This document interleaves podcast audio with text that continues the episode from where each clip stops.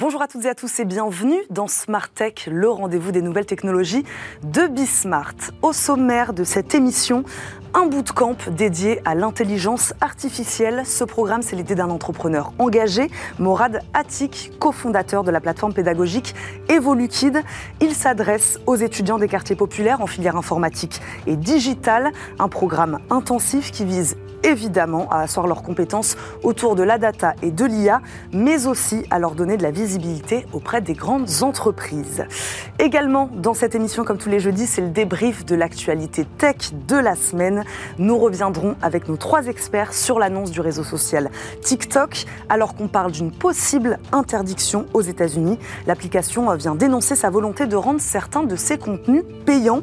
Et puis justement, pour s'inscrire sur TikTok, il faudra peut-être bientôt avoir 15 ans. Ce sera notre deuxième sujet de la semaine. L'Assemblée nationale vient d'adopter en première lecture la majorité numérique à 15 ans donc. Et enfin, aujourd'hui, le rendez-vous est consacré à un nouveau lieu dédié aux nouvelles technologies, sorte de MIT Media Lab de 600 mètres carrés, où chercheurs et étudiants de trois écoles se retrouveront pour travailler ensemble et inventer le futur, de l'idée au prototype jusqu'à la création de start-up. Je crois que j'ai tout dit. Place à l'interview du jour, c'est parti.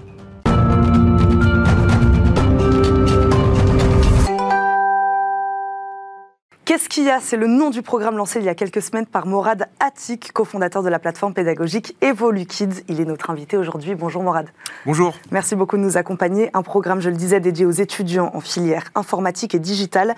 Une sorte de bootcamp ou semaine d'apprentissage accéléré sur l'IA, l'intelligence artificielle. Nous recevons d'ailleurs aussi un des participants, Mehmet Ocalan, étudiant en Master 1 Data à l'EFRAY. Bonjour. Bonjour. Bienvenue également sur notre plateau.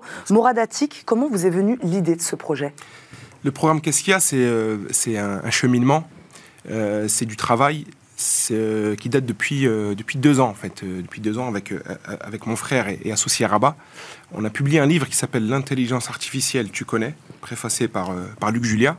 Et ça a lancé la dynamique de création de projets autour de l'IA. Et ensuite, on s'est aperçu d'une chose, c'est que les étudiants et les jeunes qu'on accompagnait étaient très bons dans ce domaine-là, euh, ce qui leur manquait, c'était du réseau, de la visibilité. Et deuxième point, mmh. il leur manquait aussi une approche pragmatique et concrète. On veut à travers. C'est quoi une approche pragmatique Ça veut dire Alors, quoi c'est que on, on, on, fait le constat suivant que les nouvelles technologies sont parfois un peu trop théoriques, euh, non applicatives. Et le programme Qu'est-ce qu'il y a? Il a pour euh, objectif, donc, comme vous le disiez, cette semaine de bootcamp mmh. où on va faire monter en compétence ces étudiants. Mmh. Mais ensuite, c'est tout de suite euh, cibler des prototypes ce qu'on appelle des POC, Proof of Concept, des preuves de concept, des prototypes d'intelligence artificielle, et en plus qui vont servir les collectivités. Donc euh, voilà, donc une approche euh, terrain pragmatique. On va revenir sur les différentes étapes évidemment de ce programme, mais Maître Calan, du coup, je, je, rebondis sur ce que disait Morad. Vous, quel cursus exactement vous suivez, et euh, est-ce qu'il y a de l'IA dans ce cursus? Alors moi, euh, je suis dans une école d'ingénieur informatique à EFRE Paris, mm -hmm. en mhm. master 1. Et euh, j'ai grandi toute ma vie à, à Grigny. J'aimerais le rajouter, celui-là, parce qu'il n'y a pas beaucoup de, de, personnes qui viennent de, de Grigny et qui sont à Paris, qui sont dans une école d'ingénieur. Mais pourtant, il y a beaucoup de personnes qui réussissent à l'école. Mm. Et euh, oui, j'ai déjà vu de, de l'intelligence artificielle euh, à Effray. Mm. Euh, C'était très spécialisé aussi, mais actuellement, je suis spécialisé plus en data aujourd'hui. Mm. Et euh, j'ai vu le programme Qu'est-ce qu'il y a et euh, j'ai voulu rentrer dedans parce que j'ai déjà fait une année d'intelligence artificielle. Mm. Excusez-moi. Euh... Donc les compétences sur l'intelligence artificielle, vous les aviez déjà. Là, c'était une manière de faire des rappels on va dire. Euh, Est-ce que l'intérêt du programme pour vous, et c'est ce que disait Morad, c'est aussi peut-être cette visibilité, cette mise en lumière aujourd'hui aussi? C'est exactement ça. Euh, aujourd'hui, je suis en Master 1. J'ai dû mmh. chercher un stage. J'ai cherché de juillet à décembre euh, un stage. Et euh, j'ai fait à peu près, euh, j'ai candidaté à peu près 400, 400 candidatures. Mmh. Je n'ai, je n'ai rien trouvé. Et à la fin, j'ai envoyé un mail à mon maire, Monsieur Philippe Rio, qu'on remercie énormément, qui est élu meilleur maire du monde aussi. et il m'a fait, il m'a fait rentrer en contact avec son groupe de CRM. Le, le, feeling est très bien passé. Aujourd'hui, je travaille à la mairie. Et euh, ce que j'aimerais rajouter, c'est que le problème, c'est le réseau. Mm. Aujourd'hui, avec le programme Qu'est-ce qu'il y a? J'ai du réseau. J'ai euh, par exemple M. Karim Pedro, que je remercie énormément aussi, qui est directeur euh, de. qui est directeur de la data et d'intelligence artificielle à, la Société Générale. Mmh. Aujourd'hui, je l'ai dans mon téléphone, ce, qui est, juste incroyable. Euh, je le remercie. C'est ton mentor. C'est mon mentor, aussi. Exactement. C'est mon mentor pour le projet. Mmh. On, est, on est trois sur le projet avec euh, Téné Sissé et euh, Emran Assemlal. On travaille euh, sur un projet qui s'appelle C'est du propre. Le, le, le, prototype IA dont vous parliez, c'est ça C'est ça, par territoire. Donc il y a sept territoires, on va y mmh. revenir, mais par territoire, on développe trois POC, trois prototypes. Donc ils sont une dizaine d'étudiants par territoire, de Lens à Marseille en passant justement par Grigny, euh, cette ville du 91. Bon, on va, vous allez nous expliquer justement, Mehmet, ce, ce, prototype sur lequel vous travaillez. Donc, Mourad, sept villes aujourd'hui, sept territoires concernés par ce programme Qu'est-ce qu'il y a? 10 étudiants, c'est ce que vous disiez euh, à peu près par territoire. Euh, donc voilà, première étape, le bootcamp on, forme, on monte en compétence sur ces enjeux de l'intelligence artificielle. Ensuite, on travaille sur un prototype IA. Quel est le rôle, vous avez commencé à le dire, des collectivités, des villes, justement là-dedans Pourquoi elles, elles ont un intérêt justement à s'investir dans ce programme? Donc plus généralement, euh, ce que je, veux resituer, euh, euh, c'est l'intérêt pour toutes les parties prenantes. Hum. Je voulais un programme qui soit certes axé sur les étudiants, sur la mise en, lumière, oui, mais je voulais que les parties prenantes, que ce soit les collectivités, les étudiants et les grandes entreprises, ils tirent un bénéfice. Donc l'étudiant, comme on le voit, euh, l'intérêt, il est, double. Mmh. Mettre en pratique des connaissances euh, et rentrer en réseau avec des grands groupes qui sont Société Générale, L'Oréal, SAP, euh, VO2 Group, UPS, Nestlé, Publicis France, etc. Je voulais aussi que euh, la collectivité bénéficie de ce travail-là. C'est des étudiants qui sont quand même en Master 1, Master 2 dans la data, dans l'IA, la cybersécurité. Ils ont beaucoup de compétences et qui les mettent au service de leur territoire, qui soient contributifs. Euh, et ça, c'était important. Mm. Donc, un des objectifs du programme Kessia, c'est de dynamiser l'innovation dans les territoires. Et ça, euh, à l'heure où, où on entend beaucoup parler de ces nouvelles technologies-là, je dis qu'il faut que ces technologies, dont l'intelligence artificielle, atterrissent dans les territoires, dans les collectivités, euh, voilà, de manière euh, la plus éthique possible. Donc ces jeunes, ils discutent avec euh, les maires, avec, avec la collectivité. voilà, vous avez besoin de quoi? Alors, Et puis nous, on peut travailler sur un projet d'intelligence artificielle qui va vous aider sur la partie transport, mobilité, peu importe. Exactement. On a ciblé plusieurs thématiques. On a un thème autour du cyberharcèlement, mmh. donc où il y a des groupes d'étudiants qui travaillent sur un chatbot intelligent dans les groupes Discord euh, pour les collégiens et les mmh. lycéens pour euh, faire de la prévention autour du cyberharcèlement. On a le POC qui s'appelle C'est du propre qui a pour vocation à... Euh, bah, d'ailleurs, tu vas l'expliquer. Allez, Mehmet, expliquez-nous en quoi consiste C'est du propre. Le projet C'est du propre, ça consiste à détecter les déchets dans les rues et à les trier informatiquement, bien sûr. Tout ça se fait par l'intelligence artificielle. Et à les trier pour ensuite faciliter à la collectivité locale de, de pouvoir s'adapter en fonction de ces déchets. Par exemple, euh, s'il y a des, euh, des éboueurs qui peuvent passer par là, qui peuvent optimiser le trajet, qui peuvent faire euh, certaines choses qui peuvent être écologiques, eh bien, on est, on est preneur. Donc ça, c'est un sujet que vous aviez discuté avec la collectivité. C'est un besoin pour eux, ce sujet-là des déchets? C'est un projet que c'est qui s'est présenté par le programme Qu'est-ce qui est, mmh. moi. je suppose qu'ils ont, qu'ils ont déjà parlé avec hmm. la mairie parce que moi je n'étais pas là à ce moment-là. Hmm. Moi j'étais juste avec euh, la personne qui, qui, était là pour nous aider sur ce projet-là, qui, qui, qui, nous aidait à faire les verticales de, de ces projets. Et euh, ensuite pour répondre euh, à nos besoins, nous, hmm. pour, pour, pour comment dire, pour répondre au, mieux à la hmm. problématique. C'est ça, au mieux à la problématique. Merci. Les différentes problématiques, donc vous disiez, ça peut dépendre, ça peut être tous les sujets possibles Alors, pour l'instant, on a fléché cinq thématiques. D'accord. Euh, chaque territoire travaille sur, euh, sur trois POC. Donc c'est quand même un, programme qui se terminera au mois de juin avec une cérémonie de clôture à la Banque des Territoires. Je tiens à le rappeler, la Banque mm. des Territoires soutient ce projet-là, euh, dynamiser l'innovation dans les territoires. Et on va, du coup, ce programme va accoucher de 21 POC, 21 expérimentations mm. de l'IA. C'est un projet qui est unique en Europe, avoir cette dynamique-là mm. de formation, mais surtout d'expérimentation. Et la, et la vision d'Evoluki, d'ailleurs, c'est ensuite, dans les prochaines années, c'est d'accélérer dans ces dans, cette voie-là. Moradatik, vous parliez de l'intérêt de ce programme pour toutes les parties prenantes tout à l'heure, un intérêt aussi pour les entreprises. Vous avez donc des entreprises partenaires, dont Société Générale, justement. Comment vous êtes allé les chercher, ces entreprises? C'est vrai qu'on dit beaucoup aujourd'hui qu'elles sont en recherche hein, de compétences, de candidats sur ces sujets-là. Elles recrutent beaucoup. Euh, voilà, expliquez-nous comment vous êtes allé les chercher, euh, comment ça marche, le lien, voilà, comment Mehmet s'est retrouvé en contact aussi avec, euh, avec un avec un membre de la Société Générale. Expliquez-nous un peu tout ça.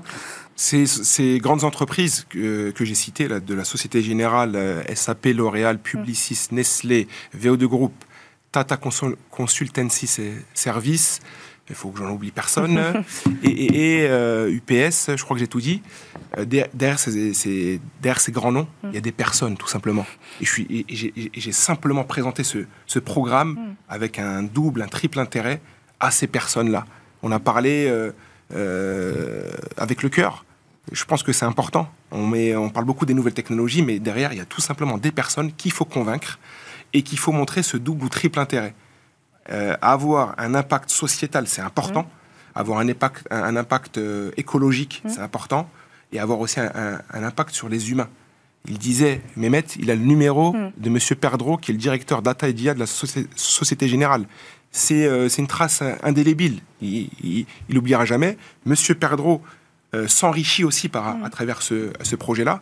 C'est quand même une personne qui gère 300, 300 euh, salariés et, qui s'investit. Donc voilà, on, est parti parler à des, à des humains avec les bons arguments et on a réussi à les convaincre. In fine, ça peut même peut-être se terminer sur une proposition d'embauche. Ça aussi, ce serait un goal Ce serait un goal, c'est un objectif, c'est même un engagement. Hmm. Ces entreprises-là, j'ai refusé des entreprises qui euh, ne s'engageaient pas à mm. recruter, ou en tout cas à donner des opportunités. Donc ces, étudiants qui sont euh, dans les filières informatiques, euh, à la fin, c'est de creuser des opportunités, un stage, une alternance, voire une première embauche. On a des étudiants qui sont en fin d'études, qui sont en master 2, data scientist. Donc ce sont des, des, véritables ressources, mm. des forces vives pour, pour ces entreprises-là. Merci beaucoup à tous les deux d'être venus nous présenter ce programme Moradatic. Je rappelle, vous êtes le cofondateur de la plateforme pédagogique Evoluquid. Merci beaucoup d'être venu nous présenter ce programme. Qu'est-ce qu'il y a? Mehmet Ocalan, étudiant en Master 1 Data à l'EFRAY Paris. Merci beaucoup de nous avoir accompagnés aussi. Tout de suite, c'est le débrief de l'actu au programme. Je vous le disais, l'Assemblée nationale fixe la majorité numérique à 15 ans, les vagues de licenciements dans la tech et enfin TikTok qui lance son système de vidéos payantes.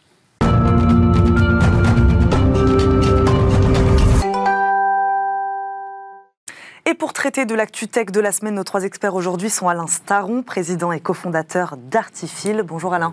Merci beaucoup d'être avec nous. Mikim Chikli nous accompagne également, directrice générale de Weborama. Bonjour. Bienvenue sur notre plateau. Julien Villeray est également avec nous, directeur de l'innovation chez EDF. Bonjour. bonjour. Bonjour à tous les trois et merci d'être là.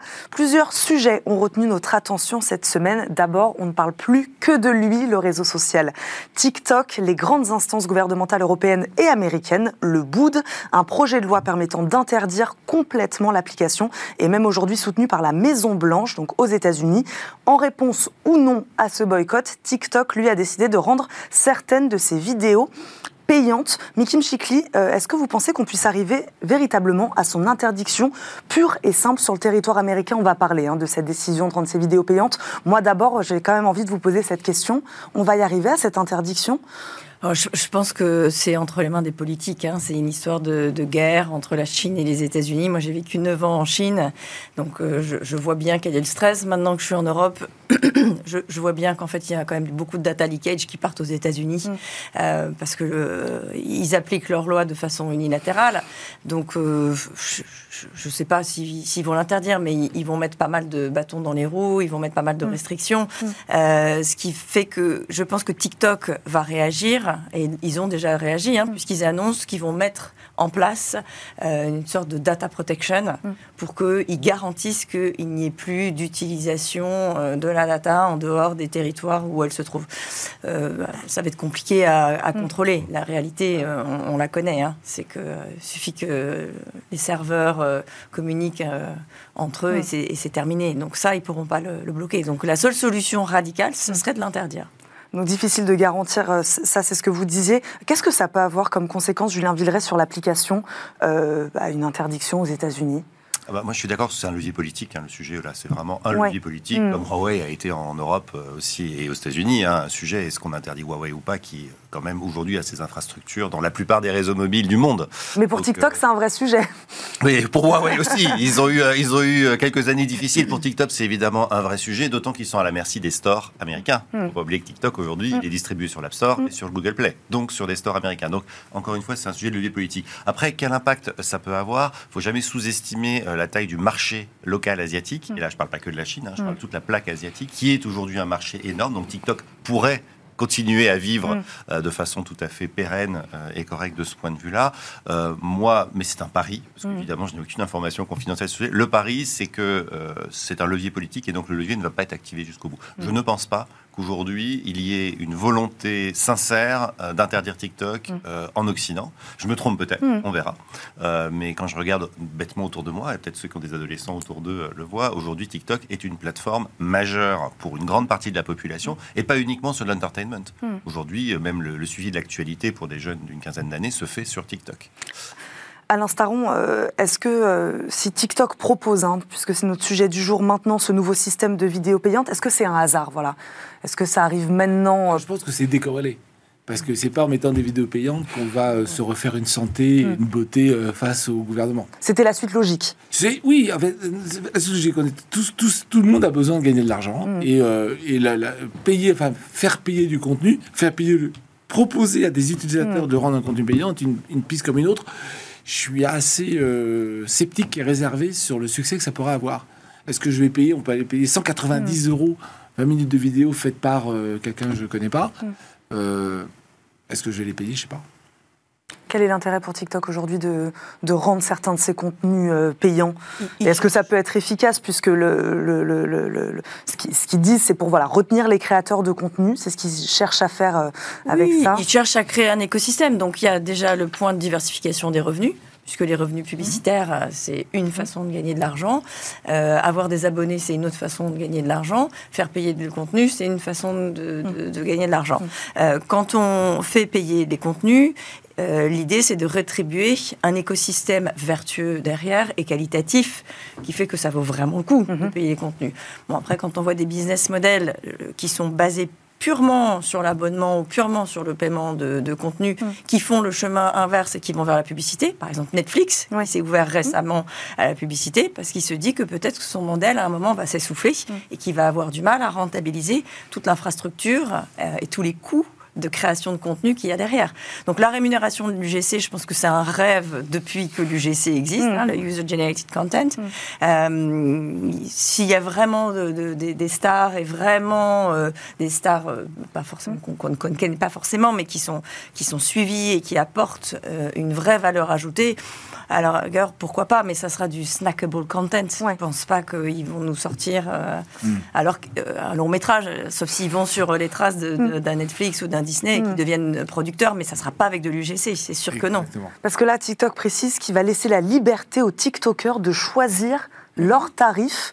Ça, c'est un bon pari euh, stratégiquement, financièrement. Non, mais c'est purement du marketing. Ouais. C'est du marketing pour attirer des créateurs de contenu Mm. sur la plateforme. Si on regarde aujourd'hui dans la part de revenus des créateurs de contenu sur YouTube, Mm. par exemple, mais aussi sur TikTok, on voit que la part des revenus venant de la plateforme, c'est-à-dire de la publicité sur la plateforme ou des paiements, puisque YouTube permet déjà ça, hein, on permet de typer euh, Mm. ces créateurs de contenu, c'est aujourd'hui entre 10 et 20 des revenus des grands créateurs de contenu. C'est-à-dire 80% c'est du sponsoring, c'est de la vidéo euh, faite sur mesure pour des marques, etc. Donc globalement, on gagne pas sa vie avec la rémunération des plateformes. Par contre, euh, ça nous donne de l'exposition et du coup, être présent sur ces plateformes, évidemment, bah, il faut être un peu attiré. Donc euh, quand je suis un petit créateur de contenu, que je suis pas encore tout à fait au courant de l'économie de cette plateforme, me dire qu'on va peut-être me rémunérer, que je vais peut-être pouvoir faire payer un peu plus, etc. Je pense que c'est un argument ma- marketing pour faire venir des créateurs de contenu, mais à l'arrivée, ça va pas changer fondamentalement les choses. Alors, Six mois de halo devant nous. Et après, à mon avis, ça va s'effondrer. J'aimerais juste vous faire réagir. Euh, donc, euh, rendre ces contenus, rendre certains de ces contenus payants, euh, peut-être pas une réponse. En tout cas, c'est ce que vous nous dites. C'est pas forcément une réponse à ce qui se passe en ce moment. Ça, c'en est peut-être une, par contre, puisque TikTok a annoncé hier que les données de ses utilisateurs seraient désormais stockées à partir donc de cette année dans trois centres, dont deux en Irlande, un en Norvège. C'est ça à l'heure actuelle. Les données des utilisateurs européens sont stockées à Singapour et aux États-Unis. Euh, Julien Villeray, ça, euh, qu'est-ce qu'on en pense? Alors, euh, encore une fois, c'est évidemment une annonce euh, qui vise à satisfaire euh, ceux qui craignent, tout un tas de choses qu'on a déjà, qu'on a déjà évoquées aujourd'hui. C'est, ceci dit, le sens de l'histoire. Mm. C'est-à-dire qu'aujourd'hui, y compris des grands euh, du cloud comme Microsoft, par exemple, ou Amazon, font de la localisation géographique Mm. de data center et vendent cette localisation géographique à leurs clients, en leur disant rassurez-vous, dormez tranquille, vous n'êtes pas soumis au Data Act, tout ça, c'est en Norvège, en Europe, etc. Euh, on peut se demander si c'est vraiment ça qui se passe à la fin, évidemment, mais en tout cas, c'est plutôt là aussi, à mon avis, un argument euh, marketing, mais qui va dans le sens de l'histoire. Et on voit bien que les réglementations, en particulier européennes, deviennent de plus en plus contraignantes et vont devenir de plus en plus contraignantes pour ces acteurs. Quand on interroge les, les grands de la tech, ils disent tous bon, l'Europe, vous êtes nuls sur à peu près tout, sauf un truc, c'est vous créer des régulations qui viennent nous contraindre à faire des choses qu'on n'aurait jamais fait naturellement. Et c'est vrai que on a le Data Act, on a un certain nombre de, de choses comme ça qui sont, euh, qui sont mises en place en Europe, qui vont peut-être petit à petit amener ces standards-là, qui sont bah, mes data, elles sont localisées pas trop loin de moi, j'ai des accès un peu spécifiques, on a connu le RGPD dans, le- dans les, dans les temps passés. Après, est-ce que fondamentalement tout ça est contrôlable, maîtrisable, certifiable? Ça reste, ça reste la question. Euh, nous parlons des jeunes et des réseaux sociaux. Donc ça m'amène à notre deuxième sujet de la semaine. L'Assemblée nationale a adopté en première lecture à la quasi-unanimité la majorité numérique à 15 ans. Elle doit désormais être examinée au Sénat, mais ça semble quand même bien parti. Euh, Mikim Chikli, d'après une enquête de la CNIL, moi j'étais... euh, hyper étonnée. La première inscription sur un réseau social intervenait en moyenne jusqu'ici vers l'âge de 8 ans et demi. Première inscription sur les réseaux sociaux, alors que c'est quand même interdit aujourd'hui au moins de 13 ans. hein, si... 15, 15 c'est déjà 15, hein, je crois. Moi, je crois que c'est au moins de renforcent- 13 ans, si je me trompe pas. renforcent le- le- les 15 ans, je crois. Mais c'est c'est surprenant. Enfin, est-ce que vous, ça vous surprend Sa première inscription sur les Alors, réseaux moi, sociaux, ça 8 ans et me, demi ça me surprend et, et ça me choque. Euh, ça veut dire euh, plusieurs choses. Ça veut dire qu'il faut que les parents aussi soient un peu plus proches de leurs enfants. Ouais. Euh, parce qu'ils ne peuvent pas s'inscrire tout seuls. Ça veut dire que les enfants maîtrisent mieux les outils Mm. que les parents. Donc ça, c'est un problème édu- d'éducation. On ne va pas s'immiscer dans la vie des familles, mais il y a quand même, je pense, une, responsabilité. Ça un peut être une réponse hein, à ce qui se passe. euh. Il y a la législation et puis il y a la, la pédagogie et l'éducation. Et la, la législation ne, ne fera pas tout, euh, puisque la législation, euh, elle, elle ne peut pas être renforcée. Pourquoi? Bah Parce qu'il n'y a aucun moyen pour la plateforme aujourd'hui de contrôler l'âge de celui ou de celle qui s'inscrit. Et ils n'ont pas le droit d'un point de vue CNIL de le faire. Donc c'est un peu le serpent qui se mord la queue. Ça veut dire qu'il faudrait qu'il y ait un tiers certificateur, puisque sinon, euh, ils ont accès à des données euh, personnelles et ils vérifient ces données personnelles, donc ça renforce en fait leur position. Et là, il y a un vrai sujet euh, très intéressant, je pense, au niveau donc, de, de l'éducation pure. Euh, on devrait l'enseigner, je pense, euh, à l'école, on devrait sensibiliser, on devrait l'enseigner auprès de la population. Là, il y, a un- il y a un vrai sujet, à mon avis, euh, euh, au niveau de, de l'État. Et sensibiliser et expliquer aussi euh, pourquoi, ça, me paraît évident. Euh, et puis, bref, euh, le sujet de comment faire respecter cette loi est fondamental. Parce Alors, que les plateformes ne le peuvent pas le faire. À l'instant, pour que ceux qui nous écoutent comprennent bien, euh, la majorité numérique, qu'est-ce que ça veut dire exactement? C'est-à-dire que avant ça, on n'a pas le droit de s'inscrire sur, un réseau social Ouais, et, et alors effectivement. Et à- euh, et- mais- mais- s- sous l'autorisation, c'est ça? C'est-à-dire ouais, sans l'autorisation. Il faut une autorisation parentale. Une autorisation parentale, au moins des deux parents. D'accord, c'est ça. Donc ça, c'était ça. Et Ouais. qu'est-ce, qu'est-ce qui fait, qu'est-ce que ça change aujourd'hui? Donc avant cette proposition de loi, elle n'existait pas la majorité numérique? Si. Enfin, ouais, je ne savais pas ce qui Ouais. existait ou pas. Euh... Moi, à l'époque de mes enfants, c'était 13 ans. Ouais. Et euh, ils sont venus me voir et ils m'ont posé cette question. Je leur ai dit non, c'est 13 ans et c'est pour euh, une, une raison. Puis c'était l'occasion de discuter, si tu veux. ouais. Mais là, euh, la majorité numérique à, à 15 ans. Pourquoi ce choix le de passer sujet- ce, ce seuil à 15 ans, Alors, selon ça, vous je, je sais pas, je suis pas sociologue. Il y a certainement des gens très intelligents Mm. qui ont fait des recherches. La question, c'est quand on met une règle en place, peut-on l'appliquer Enfin, c'est- surtout ce principe-là. c'est- l'autre projet. euh, voilà. projet Comment, qui est- comment on fait pour l'appliquer Mais c'est l'autre projet qui est sur la table. C'est trouver un moyen de certifier l'âge d'un utilisateur. Voilà. Et, Et ça peut pas être la plateforme. Exact. Sinon, Ah, elle est jugée partie.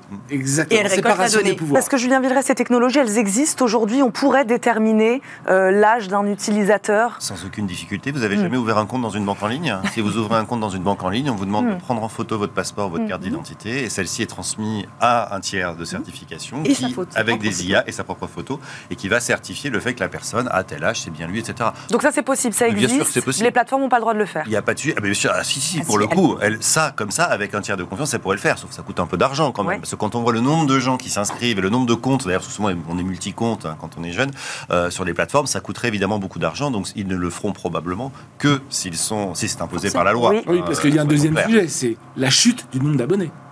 Le jour où si on a moins de 15 ans, on n'a plus le droit d'être sur les réseaux sociaux, je voudrais pas être à la place de TikTok. Ce qui est, ce qui est quand même euh, là où je trouve, moi je trouve ça évidemment très important qu'il y ait des règles hein, et, et ce genre de ce genre de règles. Euh, je trouve que l'éducation nationale, mais je suis un fils de 14 ans donc je suis ça d'assez près, euh, fait un très bon travail de sensibilisation quand même à ces sujets, hein, des cours sur les réseaux sociaux, comment ça marche, le cyberharcèlement, attention, etc. Euh, là où je trouve que 15 ans spontanément comme ça, c'est un peu hors sol, c'est qu'aujourd'hui, euh, le point de bascule, c'est l'entrée au collège. Pourquoi? Parce qu'à l'entrée au collège, 80% ou 90% des parents équipent leur enfant d'un smartphone. Et à partir du moment où on a un smartphone dans les mains, à partir du moment où on est dans une communauté où tous les autres enfants ont un smartphone, c'est extrêmement difficile de dire à son gamin, bah désolé, tu vas attendre d'être en quatrième ou en troisième pour avoir accès à Instagram. C'est possible, évidemment, c'est quand même très très compliqué. Donc on voit bien qu'autour de 12 ans, hein, de 12-13 ans, c'est là où se joue le point de bascule. C'est peut-être pas un hasard d'ailleurs que, effectivement, historiquement, c'était le chiffre que j'avais en tête aussi, c'était plutôt autour de 13 ans, à l'âge auquel on pouvait s'inscrire librement sur les plateformes de, de, de réseaux sociaux. Donc, donc voilà, je sais pas si 15 ans, honnêtement, je ne sais pas qui va résister jusqu'à l'âge de 15 ans avant d'être sur WhatsApp, euh, Instagram, que sais-je. Mikim Chikli, moi, ce que je trouve euh, intéressant, c'est que c'est pas la première fois, évidemment, que le politique s'attaque à ce problème de la protection des enfants sur les réseaux sociaux. Pourquoi? Puisqu'on a l'impression que vous n'y croyez pas du tout. Pourquoi c'est si difficile à contrôler, à encadrer aujourd'hui? Parce que je, je- je pense qu'il faut avoir un, enfant ou un ado ou quelqu'un à, la maison pour se rendre compte de l'expertise qu'ils ont par rapport à un parent qui est complètement démuni et qui n'est jamais allé sur une plateforme, qui ne sait pas ce que c'est qu'un TikTok, qui ne sait pas ce que c'est qu'un Snapchat. Donc, il y a ce euh, décalage il y a- un générationnel. décalage gén- générationnel et puis tout, tout s'est déporté. Donc on, on- on en parle beaucoup, hein, mais le, le harcèlement, le fait d'être bully sur les réseaux sociaux, c'est terrible. Aujourd'hui, les situations sont amplifiées. Avant, on était peut-être bully dans, dans son école, dans son quartier. C'était déjà très très très difficile.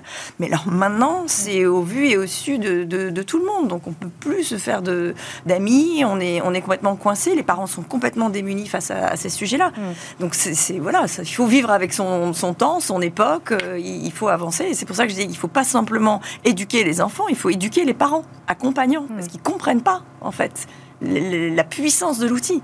Éduquer les parents, éduquer les enfants, euh, pousser les plateformes à se plier, euh, à se plier aux règles. Ça fait beaucoup de choses à faire, euh, Alain Staron. Non, non, c'est en fait, euh, on n'y coupera pas. Mm. Enfin, il y va de la santé mentale d'un pays. Mm. Donc, je pense que les politiques réagissent bien. Il y a effectivement des choses possibles. Il faut juste pas avoir peur. À un moment, ça devient un choix politique. Il faut pas avoir peur de froisser Ouais. un Insta, un TikTok. Enfin, toutes ces grandes plateformes, n'ont- aucune n'est européenne. hein. Donc, euh, à un moment, on pourrait aussi décider d'être comme les autres. Mm. Hein, les Américains défendent leur territoire, les Chinois défendent leur territoire, et nous, on accueille tout le monde, mais on réglemente. Il y, a- il y a un changement d'ADN à faire, j'ajouterai ça comme point. Un changement d'ADN à faire en Europe. C'est à un moment de dire Europe first. D'ailleurs, c'est réglementé en Chine. Mais oui, Il y a un temps limité Oui. au-delà duquel euh, c'est automatiquement coupé. Donc faisons pareil, arrêtons. TikTok va faire Faisons ça d'ailleurs sur, euh, au niveau global. hein. C'est-à-dire que TikTok est en train de déployer un mécanisme qui fait qu'au bout d'une heure, je crois, de Mm. mémoire, hein, une Mm. heure de consultation, euh, le système se bloque et il faut voilà, faire une démarche pour pouvoir le débloquer. euh, C'est une sorte de contrôle parental au- au- automatisé. Non, ce que je voulais dire quand même, c'est que, euh, je ne sais pas si vous avez suivi, mais sur le sujet de la pornographie, euh, le UK, la France en l'occurrence, etc., sont en train de voter ou on, fait, euh, Ouais. on fait passer des lois qui vont forcer au contrôle d'identité, hein, c'est-à-dire la carte d'identité, etc., pour l'accès à ces plateformes-là. Mais là, l'enjeu était le même. Comment contraindre des plateformes qui sont, pour la plupart, pas françaises Bloquer l'accès à des adresses IP en France, c'est pas compliqué. Hmm. Enfin, dire, il faut arrêter de Ouais, se raconter des histoires, de dire tout ça est incontrôlable, tout ça, etc. Des- des peines. On a aujourd'hui des caps sous-marins qui arrivent en France euh, sur nos côtes. On est tout à fait capable de filtrer le trafic de certaines plateformes. Les DNS de nos grands fournisseurs, euh, France Télécom, enfin, Orange maintenant, euh, SFR, Bouygues et les autres, on sait faire tout ça. Donc si l'État décide j'interdis telle plateforme ou je veux contrôler telle chose, on peut le faire. Après, il faut avoir cette volonté, effectivement, de ne pas froisser, euh, parce que tout ça, euh, c'est des enjeux géopolitiques. hein, euh, Et puis ce ne sera pas si simple, hein, parce que les gens savent recréer des DNS. Et évidemment, ceux qui veulent avoir des VPN, etc., y arriveront toujours. Mais Voilà, c'est pas gagné, mais, mais il faut le faire. Il nous reste trois minutes, messieurs, dames, pour parler de notre troisième sujet de la semaine, la vague de licenciements dans la tech qui se poursuit. Les entreprises du secteur ont encore annoncé près de 36 000 suppressions de postes sur le mois de février dans le monde. Elles s'ajoutent aux 84 400 du mois de janvier. D'ailleurs, petit exemple avec Meta, après avoir supprimé 11 000 emplois fin 2022, il vient d'annoncer qu'il s'apprêtait à licencier à nouveau plusieurs milliers d'employés. Euh, moi, déjà, ma première question, c'est est-ce que toutes les filières sont touchées Crypto, logiciel, cloud, fintech? Là, tout le monde est touché aujourd'hui par, euh, par cette vague de licenciements. Sauf Apple. Mais oui, Sauf parce qu'ils font Apple. du hardware. Tiens, Pardon. Bon, bah voilà. et Oui. qui gèrent un peu mieux leur business. Non, mais- il, y a, non, mais- il y a- il y a un peu trois cas quand même. hein. Il y a euh, les startups euh, qui euh, se retrouvent dans un marché où ils n'ont plus de financement. En tout Mm. Cas, le financement s'est réduit, donc Mm. là, elles réduisent la voilure. Il y a euh, les entreprises, les grands de la tech, on citait Meta, qui ont recruté de façon totalement Mm. délirante ces quatre dernières années, en particulier pendant le Covid, et qui se retrouvent en fait avec des sureffectifs. Mais c'est pas délirant, c'est parce que le trafic augmentait. Euh, oui, mais Donc il y a moins de trafic, paf, il redescend. Apple a dû C'est pas de la gestion. C'est pas de la gestion. Ouais. Euh, alors que Apple, lui, a réussi, Ah, non, non, tout en, en augmentant ses revenus, à gérer son flux de recrutement Ah, euh, pour recruter beaucoup moins Ils fort et beaucoup moins. Apple, Apple. Apple, il fait 2 millions de dollars de revenus par tête de pipe, par salarié. Les autres sont à 1. Hmm. Parce qu'en fait, il vend du hardware. Et donc, il est beaucoup plus résilient. C'est aussi simple que ça. Quand Mais il a a- recruté beaucoup moins si on regarde les chiffres. Et, Ouais, effectivement, le recrutement, il n'est pas sur le même business.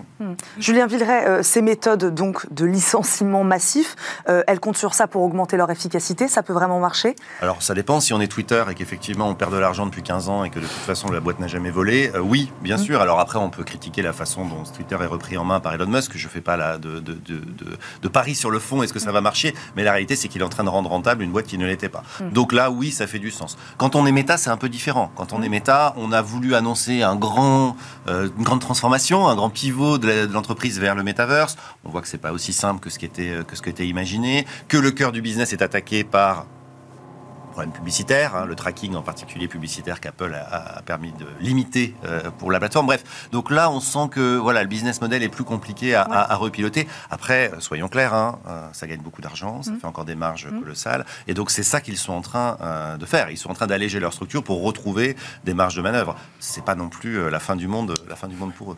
Quand cette vague peut-elle s'arrêter?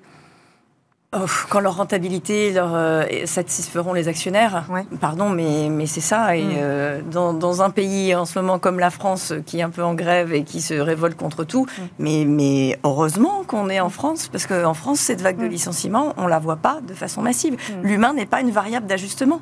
Pour ces entreprises-là qui n'ont que un but euh, de rentabilité et euh, l'œil rivé sur le cours de bourse, c'est la variable d'ajustement. L'humain est une matière comme une autre. Mais justement, est-ce que ça peut entacher, Alain Staron, euh, de manière durable la réputation de ces entreprises? Je veux dire, là, elles sont quand même en train de licencier à Alors, tour de bras. Euh, avait- de avait- manière durable, ça va peut-être avoir des conséquences aussi. euh, il y avait une vraie euh, l'image de marque de l'employeur, hein, où euh, c'était chic d'aller bosser chez les GAFA. Oui, C'est oui. soudain beaucoup, beaucoup moins chic, parce qu'en plus, on publie la manière dont ces gens-là se séparent de leurs collaborateurs. hein. C'est à coup d'IA, c'est... enfin bref, ça va très, très vite. Encore une fois, effectivement, on n'est pas en France. Je juste un truc, c'est que ils sont à la recherche d'une rentabilité qu'ils veulent retrouver. Ils sont chahutés par de la conjoncture, mais ils sont aussi chahutés par l'évolution du monde. C'est-à-dire, ChatGPT peut très bien tuer Google. À un moment, faut le dire. Alain Staron, il, il nous reste, s'arrêter. il nous reste une petite minute. Vous vouliez nous donner une actu. Aujourd'hui, on va euh, terminer L'ADEME et l'ARCEP qui ont sorti un rapport sur la frugalité numérique en disant les enfants, faut qu'on arrête de consommer du digital parce que ça va tuer la planète. Et je voulais réagir là-dessus en disant que on fait pas du digital juste pour faire du digital, on fait du digital parce que globalement, on améliore toute la chaîne de valeur. Donc, je voulais prendre un exemple, enfin, on peut en prendre deux. Le premier, c'est nous, on est une start-up, on fait une alarme totalement autonome. On fait un produit hardware, on fait un produit connecté, on fait un produit avec de l'IA embarqué. Oui, on consomme des ressources. Qu'est-ce qu'on économise? On divise par 10 les externalités que sont les télésurveilleurs. Donc globalement, le bilan carbone de ce qu'on fait est largement positif. Donc mon point sur ce rapport de l'ARCEP, euh, c'est de dire, et de l'ADEME, c'est de dire, regardez l'ensemble de l'écosystème. Ne vous focalisez pas uniquement sur la partie digitale, parce que sinon vous allez tuer la poule aux d'or. Merci Alain Staron. Je le rappelle, vous êtes président et cofondateur d'Artifil. Merci de nous avoir accompagnés aujourd'hui. Mikim Chikli, merci également d'avoir été avec nous, directrice générale de Weborama. Et Julien Villeray, merci de nous avoir accompagnés. Je rappelle, vous êtes directeur de l'innovation chez EDF. Merci à tous les trois. On marque une courte pause et tout de suite on se retrouve pour le rendez-vous du week-end.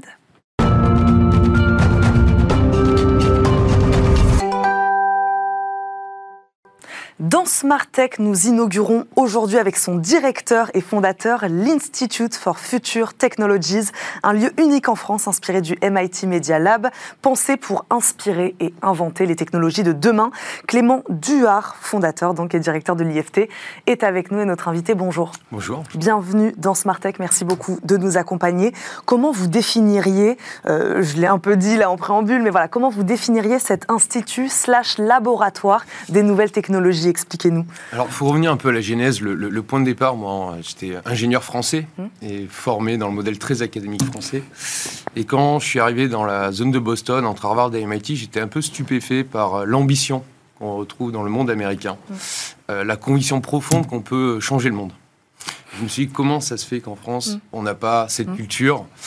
Et euh, ça m'a pris quelques années de, compréhension de l'écosystème. Je suis resté plusieurs années. Euh, et, en fait, j'ai compris que ce qu'on n'a pas, c'est la culture d'être un change maker, c'est d'y croire. Et donc le début en fait de cet institut, qui est une expérimentation mm.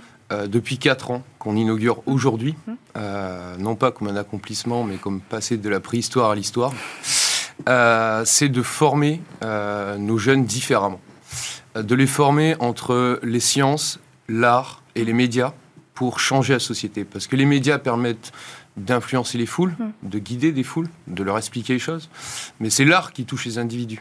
Il y a une époque de changement climatique, d'hyper complexification du monde, les fake news, l'intelligence artificielle. Hmm. Ça, la question n'est pas spécialement de former de nouveaux experts. On les forme très bien. Donc on n'est pas sur de la recherche scientifique pure, euh, pure et dure. Exactement. La science, c'est l'histoire. Hmm. C'est ce sur quoi on construit. Mais avant tout, on est des êtres humains et c'est eux qu'il faut changer. Vous disiez, former des étudiants, parce que cet institut, il est adossé à trois écoles, c'est ça Expliquez-nous comment ça marche. Tout à fait. Alors, on a créé cet institut dans un écosystème euh, établi euh, d'université. On a une école d'ingénieurs Les Sylves, mm. une école de design du numérique, l'IM, et une école de business, l'EMLV. Et en fait, on s'est implanté à cet endroit-là pour faire l'hybridation des compétences. C'est dans euh, la mixité, la diversité qu'en fait on est créateur. Mm. Et c'est tout l'enjeu de cet institut, c'est comment on fait travailler ces gens ensemble et surtout comment on leur fait comprendre les autres. Comment euh, ces étudiants, justement, chercheurs, enseignants-chercheurs, comment tout ce petit monde euh, interagit ensemble? Comment ça se passe? Est-ce que c'est dans le programme de cursus euh, scolaire pur et simple? Voilà, comment, comment ça se passe? Alors, nous avons effectivement différents cursus académiques du niveau bachelor, master, ingénierie, design, mmh. doctorat. On a également un start-up studio pour aller plus loin. le point important, c'est l'absence de hiérarchie. Euh, souvent, quand on nous visite, alors au-delà de nous dire que ça ressemble un peu à Disneyland, parce mm. qu'on a des démonstrations un peu partout, c'est avant tout un écosystème où il n'y a pas de séparation entre les profils des personnes euh, et leurs fonctions. Donc nos enseignants-chercheurs, qu'on appelle des PI, Principal Investigators, mm. travaillent conjointement avec leurs doctorants, avec leurs masters, avec leurs bachelors, sur les mêmes projets, dans une même dynamique. Et c'est là-dessus le secret, c'est que c'est cette dynamique qui, qui est créatrice d'innovation. Je vais peut-être vous demander euh, un exemple de projet, mais je rebondis, ça m'intéresse. Vous, avez parlé de Disneyland. À quoi il ressemble exactement ce lieu qui s'étend, je crois, sur 600 mètres carrés C'est ça, si je dis pas de 600 mètres carrés, c'est la surface utile de laboratoire. Euh, en cumulé, on est plus proche des 900 mètres carrés une fois qu'on a intégré euh, les startups, etc. tout d'abord, c'est un showcase, c'est-à-dire que tout est ouvert. On voit comment les gens travaillent. Mm. Il y a des démonstrations à tout moment qui fonctionnent. Euh, nous, notre job, c'est de... On va pas inventer le futur, on n'est pas MIT. Par contre, on va essayer de l'inspirer. Hmm. Et la meilleure façon d'inspirer quelqu'un, c'est de lui faire expérimenter, qu'il ait une expérience. Et donc, quand les gens visitent euh, notre institut, mm. ils expérimentent avec différents projets. On a un billard interactif pour apprendre les maths et la physique, un miroir magique pour apprendre le langage des signes mm. entre euh, parents entendants et euh, enfants non entendants, qui est un vrai sujet de société très difficile. Mm. Et donc, les, quand on nous visite, on peut jouer avec toutes ces, tous ces prototypes. Et la première quelque chose qu'on se demande, c'est comment Alors, euh, donnez-nous un exemple. Vous avez parlé d'un billard, en tout cas de ce que, les, ce que les gens peuvent, peuvent essayer, expérimenter. Est-ce que vous pouvez nous donner un exemple de projet sur lequel chercheurs, enseignants-chercheurs, étudiants ont travaillé ensemble? Alors, on a 57 projets actifs actuellement. Mmh. Euh, qui se répartissent dans différents groupes euh, d'innovation et de recherche. Donc là, je vous ai parlé euh, d'exemples du groupe Artificial Lives. On a aussi le groupe Resilient Futures qui travaille sur euh, comment on transforme la technologie actuelle pour la décarboner. Donc on travaille sur les bioplastiques, de la bioélectronique, dite comestible. Alors bien entendu, je ne garantis pas le, goût, mm. mais en tout cas c'est compostable. Et, et, et, donc sur ces, sur ces travaux, on a euh, des bachelors, des masters, des doctorants, des mm. PI qui travaillent conjointement avec plusieurs axes de valorisation. Donc on a de la communication grand public. Mm.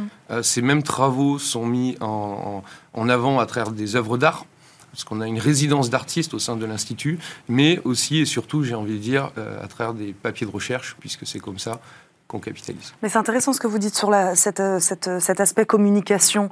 Euh, c'est important d'amener les sciences euh, au commun des mortels, euh, aux Français, alors qu'on le sait qu'il est de plus en plus... voilà, qu'il y a de la méfiance envers, envers cette thématique-là, particulièrement. Tout à fait. On essaye de lutter contre le syndrome de Trifon-Tournesol, si je puis me permettre. C'est-à-dire que les sciences pour les sciences ne mènent à rien. Hmm. les sciences servent quand, quand on est capable euh, soit d'améliorer la compréhension de quelque chose, donc par exemple du grand public sur le changement climatique, ça a pris quand même quelques décennies, euh, mais également euh, comment est-ce qu'on va concevoir de nouveaux objets? on parle aujourd'hui d'intelligence artificielle. Aujourd'hui, on est spectateur pour la grande partie de la population de ce qui se passe, ce qui est une source d'angoisse. Alors qu'en expliquant concrètement, en vulgarisant, euh, les personnes peuvent se projeter dans le futur. Et tout l'enjeu de notre institut, c'est d'accompagner les personnes à se projeter dans un futur désirable. Eh ben, c'est beau, on va terminer sur ces mots. Merci beaucoup Clément Duard de nous avoir accompagnés aujourd'hui. Je rappelle, vous êtes le fondateur et directeur donc de cet IFT, Institute for Future Technologies. Je ne sais pas pourquoi je me suis lancée, j'ai un accent anglais très approximatif. Mais bon, j'étais obligée. Merci beaucoup de nous avoir accompagnés aujourd'hui dans Smart Tech. Merci à vous de nous avoir suivis. On se retrouve très vite pour un nouveau numéro. À très vite sur Bismart. Ciao.